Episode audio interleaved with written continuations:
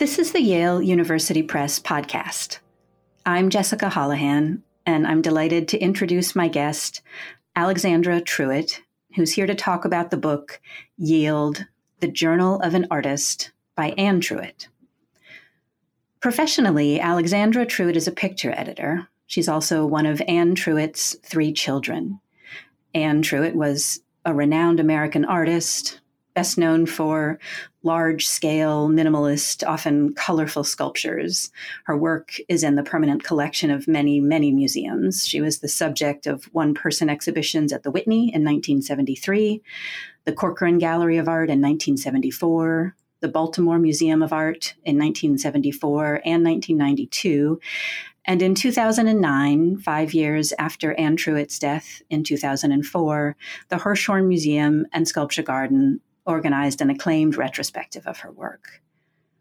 During her lifetime, she also published three volumes of her journals, which are in chronological order Daybook, Turn, and Prospect, all of which have received widespread praise and are admired not just by visual artists, but by creative people of all kinds for the beautiful and specific way they illuminate the creative process.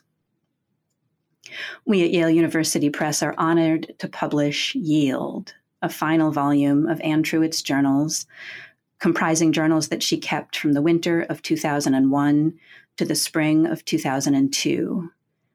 Rachel Kushner has contributed a foreword to this volume, and Alexandra has written the preface. Alexandra, welcome and thank you. Thank you for having me. I'm happy to be here. The, the three earlier volumes, Daybook, Turn, and Prospect, were all put together not only during Anne's lifetime, but very much with her active involvement. Would you talk a little bit at first about the decision to turn these writings from 2001 and 2002 into a book? Yes, I would be happy to. The decision to turn these writings into a book came about because I had been compiling my mother's writing uh, pretty much since the 90s. When in 1987, my mother decided to donate her papers to the Bryn Mawr Library, the Bryn Mawr uh, College Library. And during the course of helping her organize those papers, I realized that she had written a lot more than I ever knew that she had. I had been keeping her art records since 1974, but I had no idea that she had written so much short stories, poems, an earlier journal from 1948 49. And while while helping her to organize the papers, I sort of looked at them briefly. But then when I went back to Bryn Mawr in the 90s, I realized there was this incredible trove of material where she talked about being an artist, about being a writer, her process, her interest in esoteric writings. There was just like this amazing amount of material. And so I began compiling uh, talks, uh, correspondence, uh, book reviews, interviews. And during the course of putting together that material, which will be published as selected writings, also by Yale. One of the things that I remembered was that my mother said she had left behind these notebooks that were a fourth book, that she had thought about publishing the fourth volume, but that she decided to concentrate on her artwork, her visual work. So during the course of putting together these writings and transcribing all these older writings, I remembered these notebooks and we began to transcribe them. And as we transcribed them, I wasn't sure if it was a book. And so I excerpted it for the selected writings. But then when I submitted the book to Yale, Katherine Boller said, You know, what is this yield? I think it may be a book. And I think that then we went back, looked at the notebooks, transcribed them completely, and the book came came together. It came together as a complete book, all the excerpts included, which had not been the case with the earlier books. Daybook, Turn, and Prospect were all compiled from journals that um, were kept over a much longer period. Daybook was published in 1982 from notebooks that were kept from 74 to 80. Turn was published in 1986 from journals that were kept from 82 to 84. Prospect was published in 1996 from journals that go from 91 to 92. So, Yield is actually the only book where all the excerpts are included.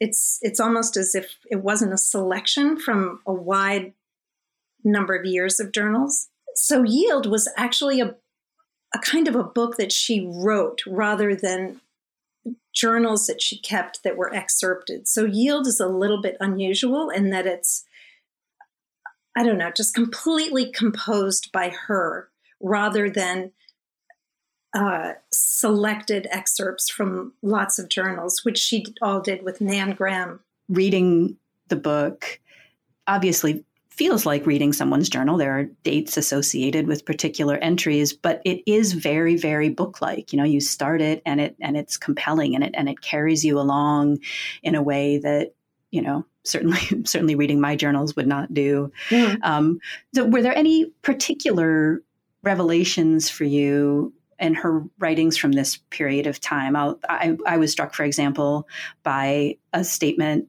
in in this book that I that I read and noted. Uh, she says, "I tend to forget that my work can mean something to someone else." I mean, this is an artist who has had multiple.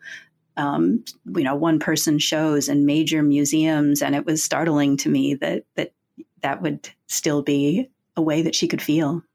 I guess the biggest revelation about Yield is how she was able to write a book rather than writing journal entries that then later would be edited into a book.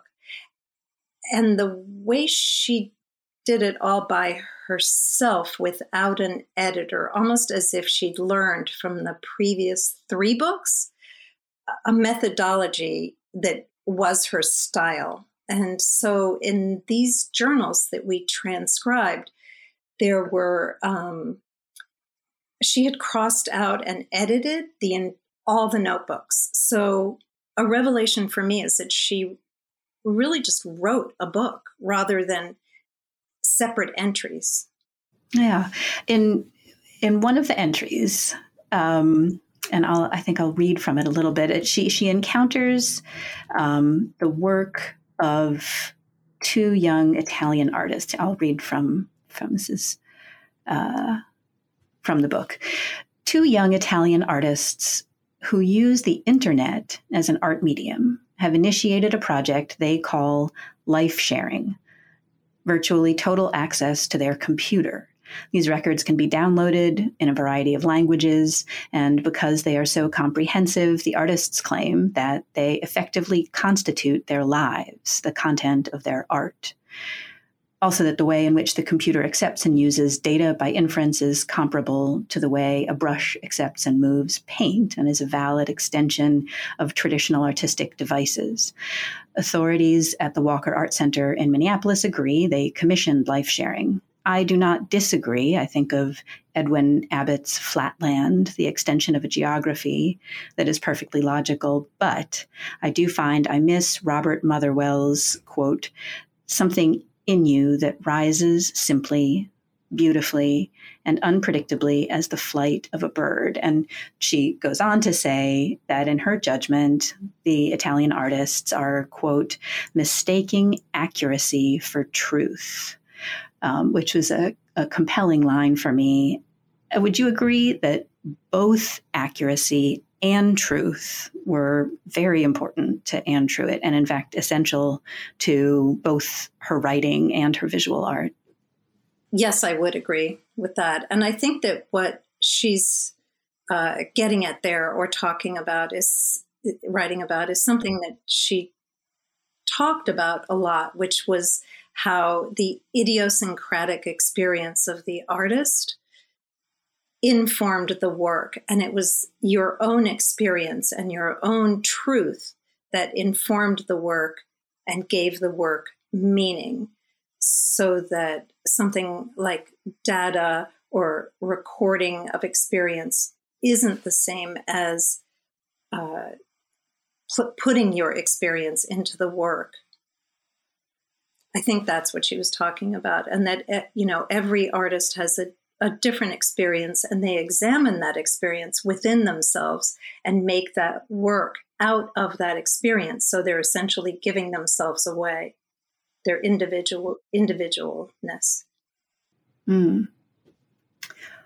Uh, speaking of individual experience, one, one of the theme you mentioned themes that kind of run through this whole book, and one of the themes here, you know, she reaches the age of eighty in the book, and she she talks in a number of different ways about feeling alienated from her own body, both you know in the context of sort of uh, the the discomforts of aging, but also in really a more i mean she, you know she talks about having dreams and waking up and feeling completely not in her own body.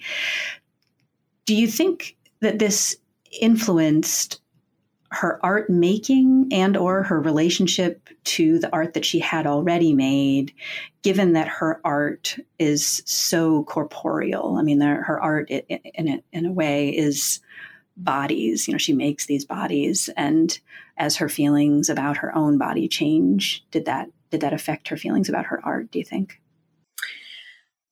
Yes, I do think it did, and I think in exactly the ways she describes in in Yield, um, she was a keen observer of her uh, physicality, and when she would often say, "When I was younger, I made this," and then as I got older, I was unable to climb a ladder and had to go more slowly, or uh, she was unable to work for eight hours at a time. She worked for four hours at a time and then rested and worked for four more hours. But I think that what I think that despite what she observed in her body, I think that her intention and her uh, drive was as strong in the 2000s as it was in the 60s and she often talked in the in her later years of having to fulfill what she began in the 60s so her you know she drove herself despite the physical uh, challenges of getting older but honestly, her vigor never, never waned in her work. She was as fierce and as determined as she was as I ever as I ever knew her, you know. And her studio practice never faltered. She worked in the studio up until you know, up until the time she died. Would you talk about her encounter with her cousin Alice? Actually, her third cousin Alice comes to visit her um, over the course of the time she was keeping these journals. And she writes about having quite a profound connection to Alice. And then, somewhere toward the end of the visit, uh, Alice tells her that she doesn't understand her art. Um, and, you know, there, there's not too much of I don't remember too much of of a reaction that is of Anne Truitt offering a reaction within the journals of hearing this person say that. Although she did, of course, make note of it. Um, can you share anything you know about that visit and that interaction? That's one of my favorite parts of the book. I think it's it's hilarious because you know that's the kind of anecdote that you know we would we would tell about our mother, you know, and how she um, would talk with people who didn't understand her work. And uh, so it's the kind of anecdote, anecdote we would tell and say oh isn't it funny that somebody didn't understand? For example we have um, currently up at matthew marks gallery in los angeles there's an exhibition of paintings that from the 70s that are all white with other white elements on it called arundels and at the time they were exhibited nobody understood them. It was a huge controversy. The emperor's new clothes, people just you know didn't understand them at all, and it was it was terrible. And my mother would say, you know, the criticism to me is like ornithologists are to birds, which I think is a Ad Reinhardt quote. But, you know, th- the way she describes herself, how she explains to somebody else her work, but she doesn't explain it. She was always very reluctant to explain her work. But that episode is exactly the way she was. If you said, Well, I don't understand something, she would say, Well, step back, collect yourself, close your eyes, open your eyes, and how do you feel? And whatever that initial expression would be like, huh? Or, you know, happy or sad, she would say that's your authentic experience. And that's all that's all she would hope for in making the work is somebody's authentic reaction to whatever it was. So I think the way she describes that whole episode is is so is very much like her and it's it's also her uh, her the sort of mystery of her work that I've never really been able to articulate and the way it, you get you're taken aback when you see it she just describes it so well I, I just think that's a great part of the book mm, I completely agree mm another part of the book, um, another one of these themes is, as you mentioned, the theme of death. She's older at this point. She loses a number of friends and talks about that. And her sadness is obviously acute, but there is behind all of it, or seems to me anyway, to be behind all of it, a a kind of not a steeliness exactly, but a kind of fortitude. I mean, there's no despair that I could see, no no tendency toward a depressive reaction to the death of these people who, with whom she's been very close. Um, we tell me what you think about that. You know, talk about things that that particularly buoyed her at this point in her life, and and also, you know, how she processed the deaths of, of people who were close to her?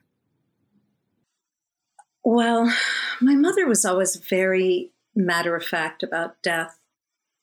Uh, and I think it was her experience with her mother's death when she was younger that where she had to come to terms with her mother's death. And I think that throughout her life, she she read and she used her mind to um, understand her emotions. And I think that her readings around Teilhard de Chardin, around Gurdjieff, her Bhagavad Gita, uh, the Romans, the Greeks, I think helped her to understand that uh, the way you feel about something and the way you think about something uh, are two different things. Uh, and I think that the way she experienced death, I mean, from the time we were children, she was very matter of fact about death being a fact of life.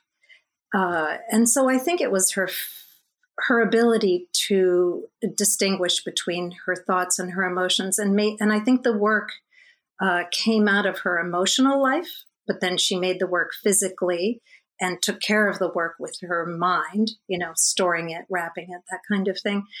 Uh, but I think she was, and I also she did meditation. She followed the teachings of a um, of a mystic, and she meditated.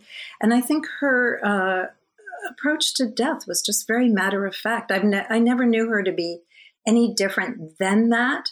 I think the book just articulates it probably uh, uh, articulates it in a number of ways because she was older and so many more people were dying. Mm-hmm. But when our pets would die, we would, you know, matter of factly bury them in the backyard. You know, it was she was very matter of fact about death all all of her life. I think. I guess. Well.